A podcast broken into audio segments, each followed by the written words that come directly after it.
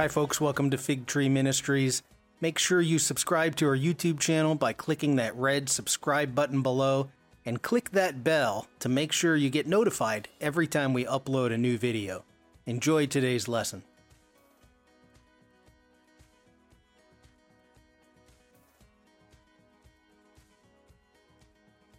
Okay, so the past few weeks, well, we're still on Christmas. It's like the never ending Christmas story.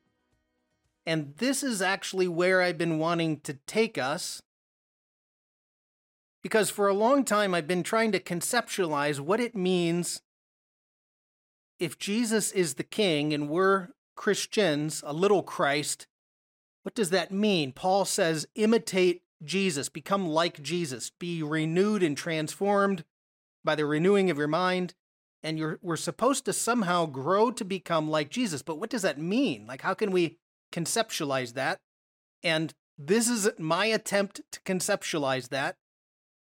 So don't take it as any dogma or anything like that. It's simply what does it mean that we're Christians, is kind of the title of everything and that Jesus is the king. So that's what we've been leading up to for four sessions now. So I I, looked for something. This is a photo off of Wikipedia. The background, this is a fresco in a church on Malta, on the island of Malta. And of course, it's depicting Jesus as the king. He's centered in that fresco on the throne. He has a crown. He's has his alpha and omega, meaning he's eternal. He's the the beginning and the end. You notice that God the Father is behind him. And then it's difficult to see well, it depends on your screen, I imagine. Right behind God, at the head of God is looks like a pyramid, a golden pyramid. And representing who sits at the highest part of the hierarchy, and that's the king. So whoever's at the highest part of the hierarchy is the king, and that's what this whole picture represents. Jesus sitting on the throne. Of course, they're they've pulled in a lot of the imagery, like the river of life that flows from beneath the throne. So, anyways, this is just our depiction of Jesus as the king. To do a quick review, a few weeks ago, we started off the Christmas story looking at first Bethlehem, the birth of Jesus, Bethlehem, and then we compared a birth in a very common household, just every day, the lowest level of society. You compare that to that palace fortress of Herod the Great that sits right outside of Bethlehem. And it says, look, Jesus' birth is for all humanity. It's not for only the wealthy or the powerful. That was the first step. Then we compared it to Caesar Augustus, who at the time, you know, said his his birth was good news for the world. It's like, nope, Jesus is the king and he's for all humanity. So that was the first two weeks. Then we took kind of a strange turn last week and we looked at a fellow by the name of Meister Eckhart, 13th century uh, Dominican friar who was also a mystic. And his interpretation of the Christmas story is that the soul, your soul is feminine, gives birth to the Christ child in us. So that his idea was there's a never ending birthing of the Son. And the Son is then birthed in each of us as a Christ child. Paul says, Christ lives in me. Well, then you have to think, well, what the heck does that mean? So that was his teaching that and then through the development once uh, once the Christ is born in you so you could celebrate that on Christmas once it's born in you now you have a path of maturity to grow and to be transformed to be like Christ to be Christ-like.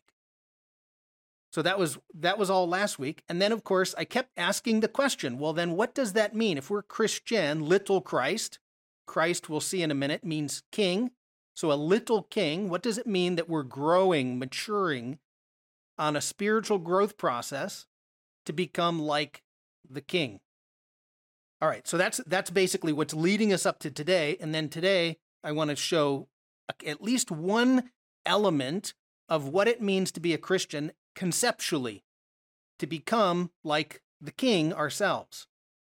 So, point number two on your sheet is there's a theme within the New Testament that is about freedom.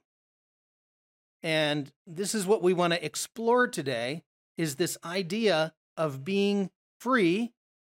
You could almost say we're in the world but not of the world. You're in the world but you're free of the world. So what does it mean to be free? Now I'm going to go I'm going to show you three quick passages. They're on your handout and I put them there because I wanted to do this quickly just to show you some elements of how we talk about freedom. So, the first one, everybody knows this one, and you shall know the truth, and the truth will set you free. So, we have something going on here. Truth, if you can find truth, there's freedom in truth. And we'll see that that's not just a religious statement about knowing Jesus so that you'll be free. That's actually quite a practical thing in the world. That if you can live by truth, you're unbound. It sets you free. And it's pretty remarkable. There's actually a brilliant psychologist, if you know his name is Carl Rogers. He had a proposal that truth in its in its very nature is curative so that you can be you can actually heal through truth. Well, God is God is truth.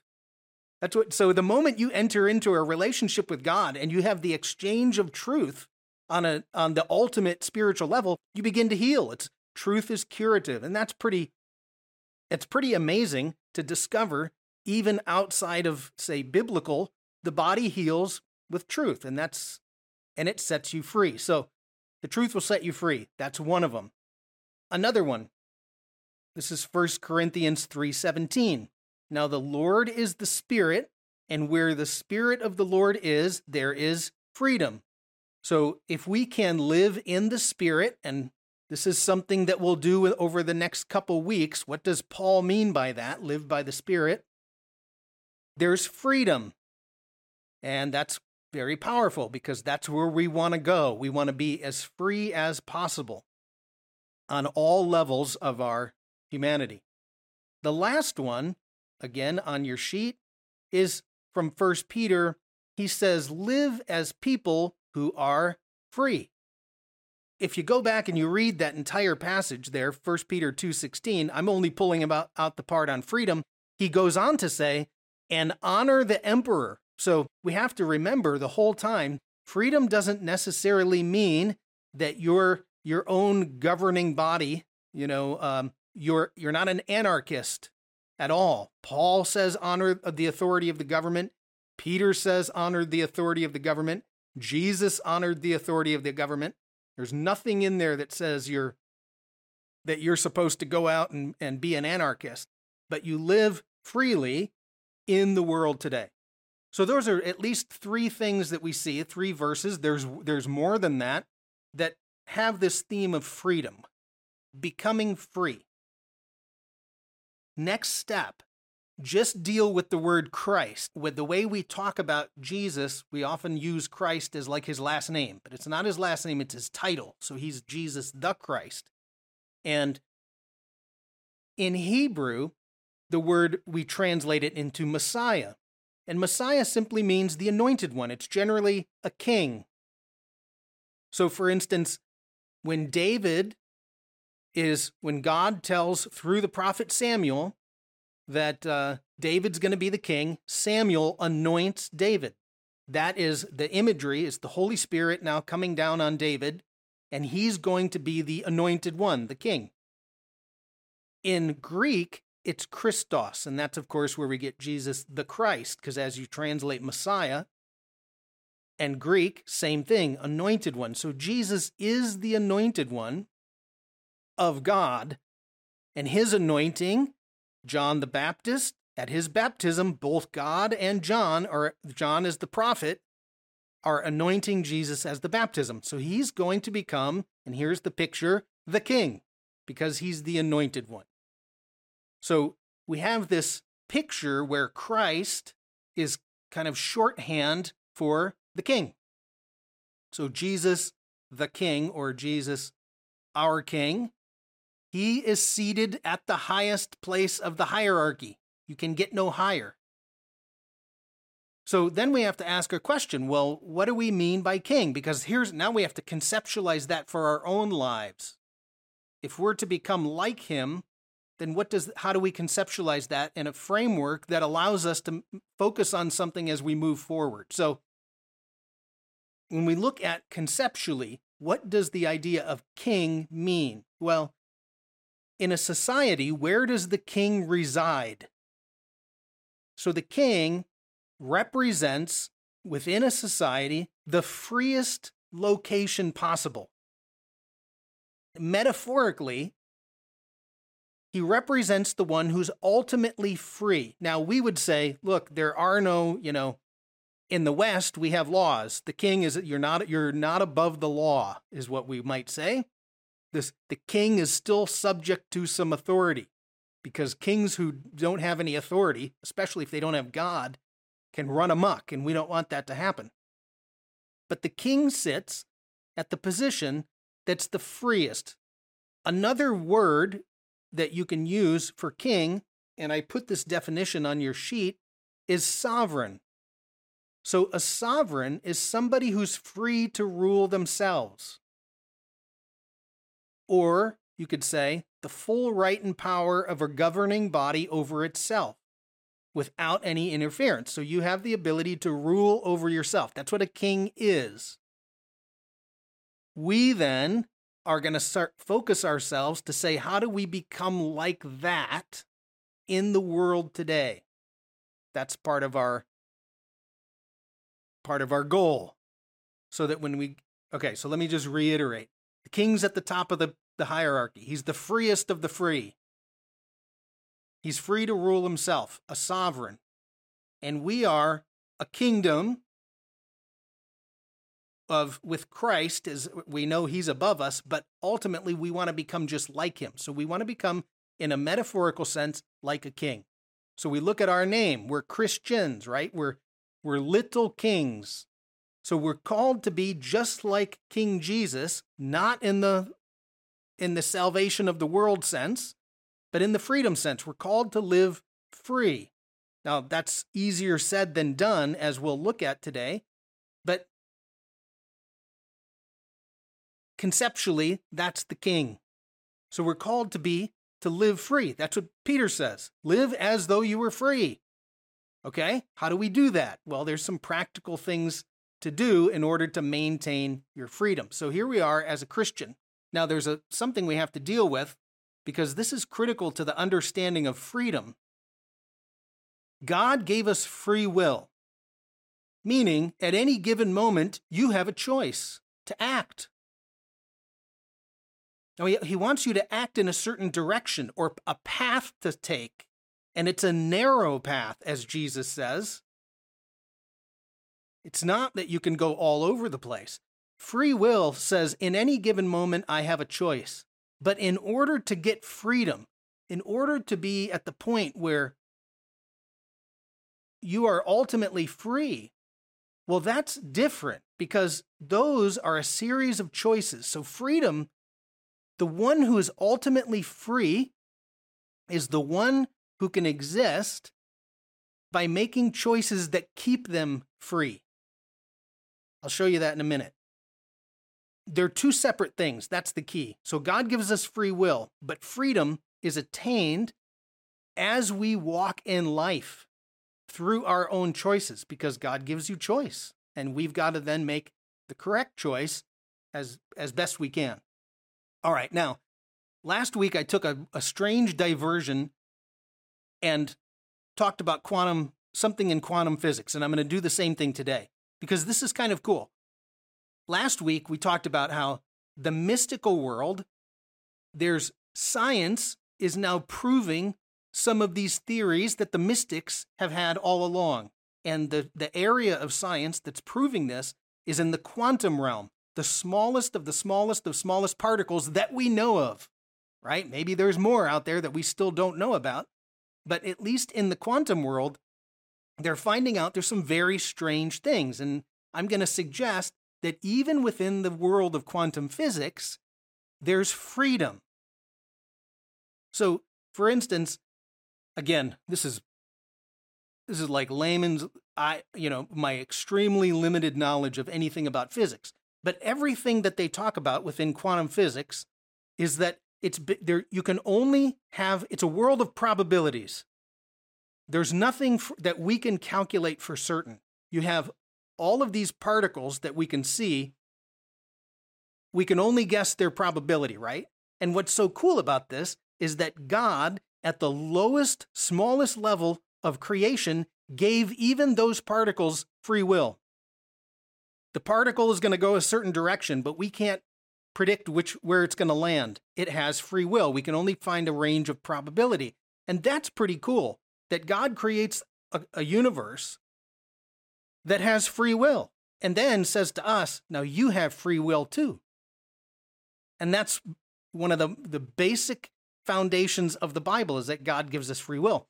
And what's even cooler is in the quantum realm, the particles act differently when they're being observed, but so do we, right? If you know you're being observed, you act differently. It's it's bizarre. It's like the same thing that's happening at the quantum realm is happening in our own lives. So I just want to show we can talk about this idea of freedom and free will, and it's backed up by science in some really strange and amazing ways.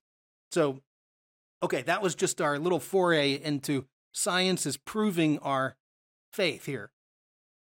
So let's go. Let's now this is where we're going to get to the meat of it. Freedom. What does that mean? We have free will. But the problem is we exist in the physical realm and we exist across time.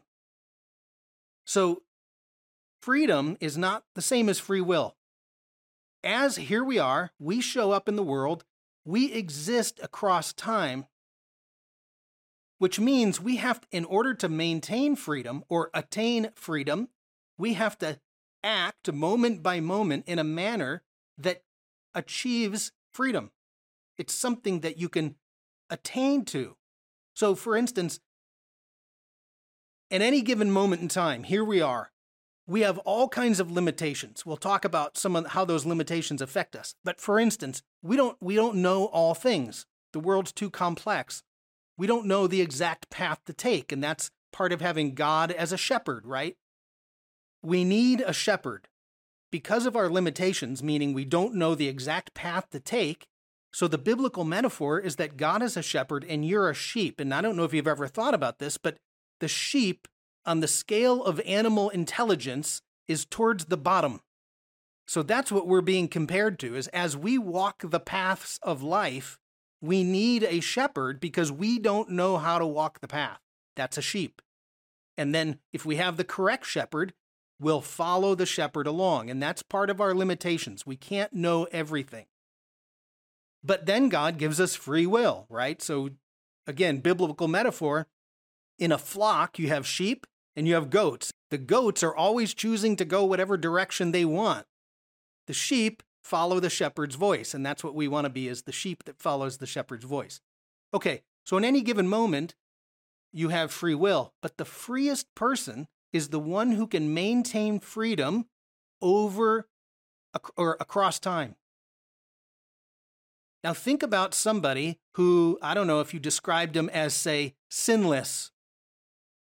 How would they be, would they be able to maintain freedom across time? And that's exactly what Jesus does. He maintains the ultimate freedom in his humanity that you possibly can. And part of that is when we sin, sin, we'll talk about in a minute, sin binds you up. So freedom is something that is attained across time, and that's important to remember. So if we just look at our life, any at any point in our life, there's a past, that's something that just happened 5 minutes ago or yesterday or last week or whatever, and we have a future. So there, and we're aware, by the way, we're aware of our past and we're aware of our future. And then we are bound by all kinds of limitations in the moment. So walking the path becomes very difficult, actually, in order to do it perfectly. Most of us can't do that perfectly. Now, what happens then? So let's take a look at what happens with the past and the future, because this is where we really struggle with. So let's just say that you're existing in the moment today. And as we act, there are going to be some baggage that shows up. So, for instance, in the past, right? So, if you did something in the past that was either violated God's law or violated a human law or violated just the general rules of life, you'll experience negative emotions. Guilt, shame, and regret are the most powerful, it seems. Those are always about the past, right? You can't regret the future unless your behavior is so predictable that you know you're going to regret that you'll do something in the future. But guilt, shame, and regret, it's all about the past. So as you act in the world, and if you misbehave, you'll eventually go, I wish I wouldn't have done that. The future is all unknown. So we have anxiety. We experience tremendous anxiety when we think about the future and don't know. And then we also have fear. It's fear of the unknown. What's coming? What's going to happen? Am I going to be able to withstand that? And then God just says, Look, I'm giving you right now, I'm giving you the moment by moment by moment, and I'm your shepherd, so follow me. And oh, by the way, I'm going to give you a list of guidelines. For instance, don't lie. So that's Leviticus 19:11. Very practical commandment. Do not lie because what happens the moment you lie? Well, you've got all kinds of problems. Obviously, a lie is the opposite of truth and truth sets you free. So the moment you lie, well, you feel guilty that you lied. Now, maybe you're a sociopath and you don't, but there's shame involved. Lies affect human beings, period. They're corrosive. There's regret. I wish I wouldn't have lied. Why? Because I can't remember. I'm, I'm, I have to walk into the future remembering all the lies that I've told. So I've got anxiety. I live I live a diminished existence simply because I violated truth. And this happens no matter what. You nobody gets away with anything. If you live a life with a whole bunch of little lies, you pick apart your whole life. You become a diminished human being. Well, that's the opposite of freedom, right? These things bind you up. So, this is the world we exist in, right? Let's say we did another one don't steal. So, what does stealing do? Well, same thing, right? You feel guilty that you did it. You're ashamed that you're the type of person that would have stolen. You regret it. Why? Well, because you might get caught and then you're worried about what's going to happen in the future and you're afraid of. So you can see what happens. The moment there's something that's the opposite of what God wants you to do, it binds you up. It immediately binds you up. And that's what we call it sin, but it's the thing that binds you up. All right, why? Because we exist across time. So we have to live in a way that does this, that we can live across time, attaining the highest level of freedom. Now, that's difficult to do. Again, because we can't see everything, we can't know all things at the same time. So, what we're going to talk about over the next, probably in two weeks from now, is the Bible compares wisdom versus folly, particularly Proverbs. Any of the wisdom books, there's wisdom versus folly. So wisdom will help you attain freedom. Folly, you fall into all of the all of the traps. So there's a saying, wisdom begins with the fear of the Lord. Why? Well, because it's the recognition that the reality of God, the moment you recognize the reality of God, you begin to consider the future and your behavior. And you recognize, oh, wait a minute, if I lie in the moment, then it's going to create a whole bunch of problems down the road. So, best thing to do, don't lie. And you can do that. One of the, it's a great exercise to look at all those commandments in the Old Testament. Now, you can't always get them right. You know, don't cut the corners of your hair. I'm not sure how that one, but I imagine there's something that God wants you to recognize, a, a, a nugget of wisdom that somehow says you have to maybe separate yourself, right? That's, I think that might be many of the commandments, but there's a consideration of your the concept. So when they when the Bible talks about someone who's wise, it's somebody who's able to consider the future. Why? Because then they can attain freedom in the in their while they're still in their humanity. A f- folly is the exact opposite. A fool says there is no God. Well, what does that mean? Well, it's no recognition of reality. So you you assume I can lie, and as long as d- human beings don't catch me, then I'm okay. But that's not true because God's reality is such that if you try to bend God's reality, He will come back and straighten you out. So there's the fool says there is no God. There's no consideration of con- of your consequences or your actions towards the future. And so this is what we want to avoid.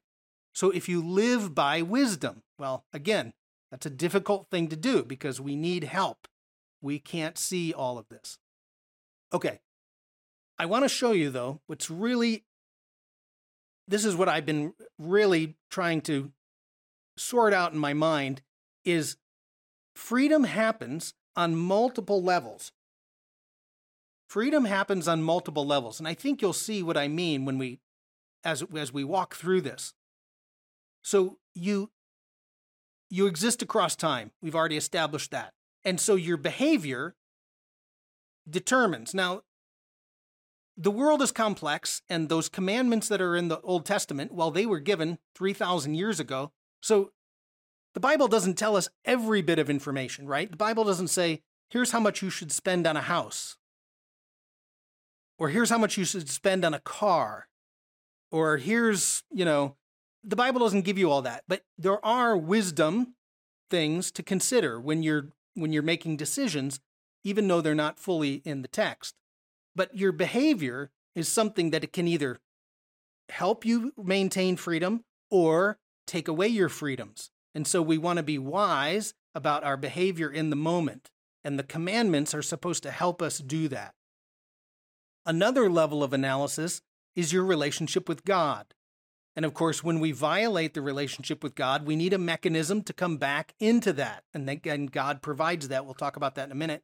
And then the the most difficult one, we'll talk about this, is relationship with others because well, let's just say human beings are really good at disappointing one another.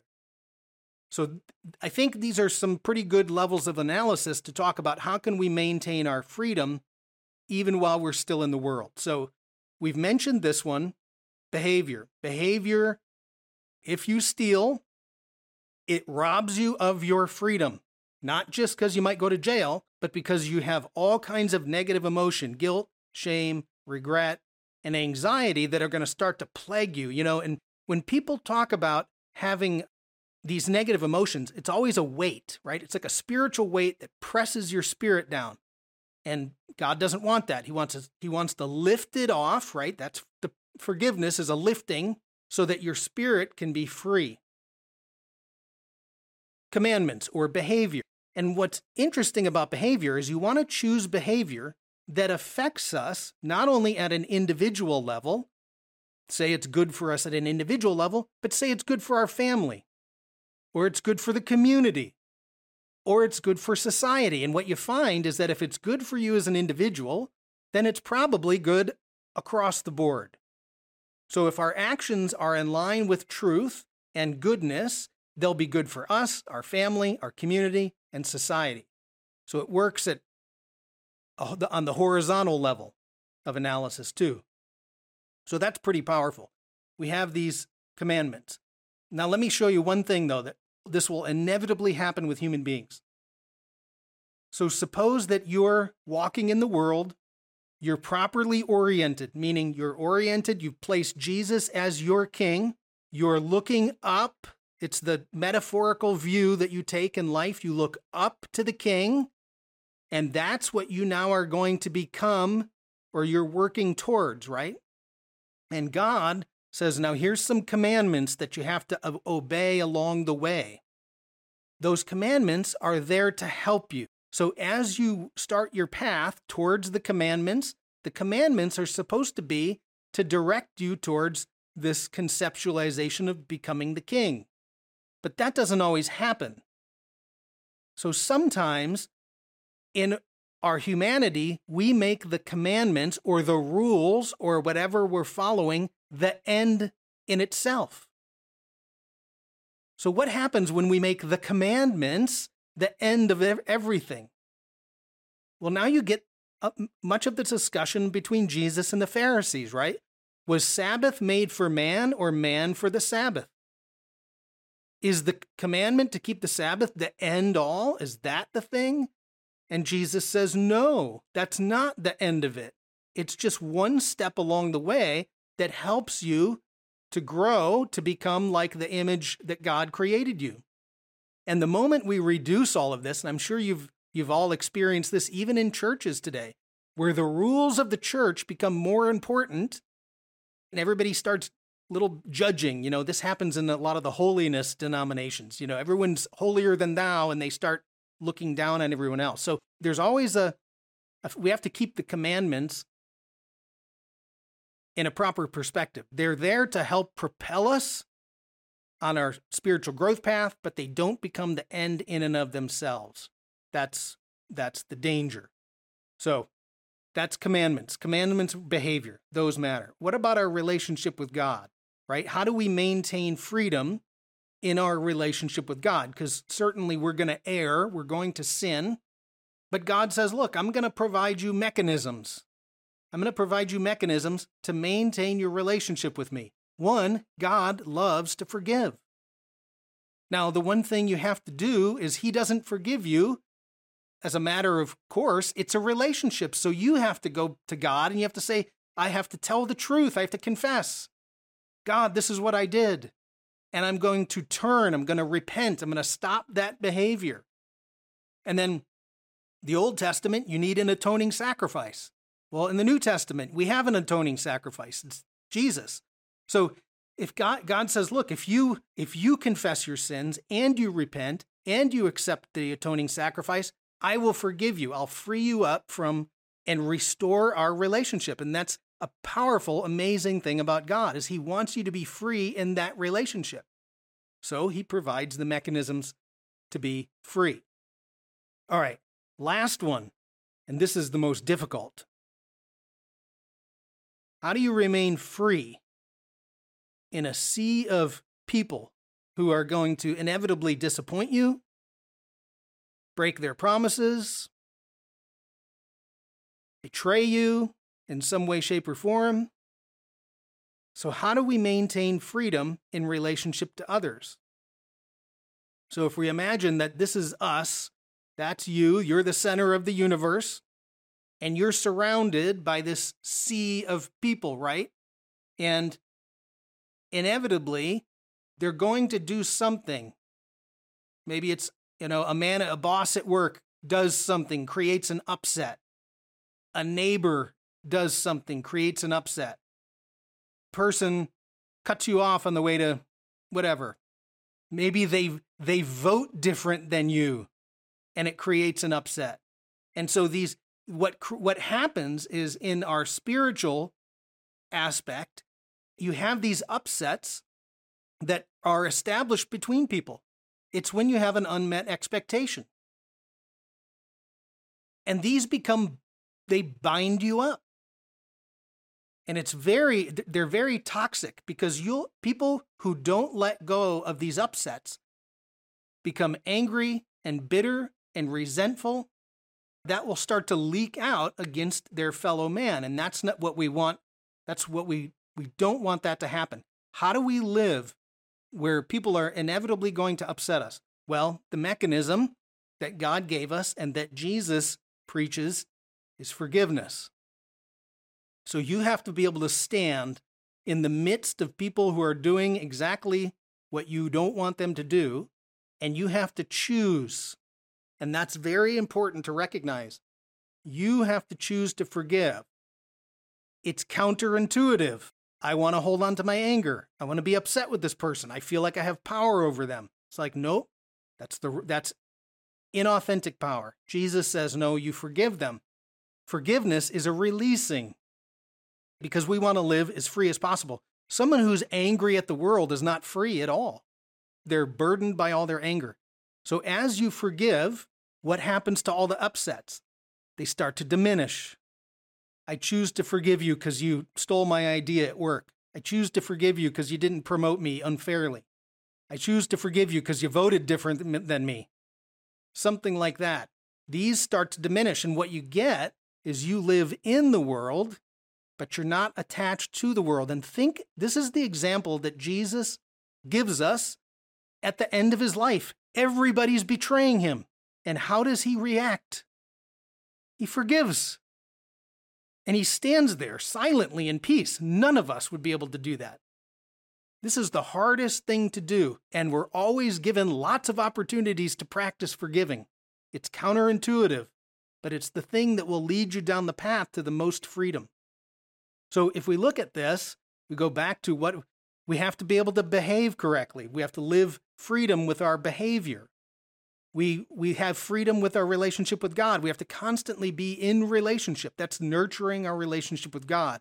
And then we have to find the mechanisms that help us live free in relationship to others. And the most powerful one is forgiveness because other people are going to upset us. So, how do we become free? That's what Jesus is trying to show us in our humanity.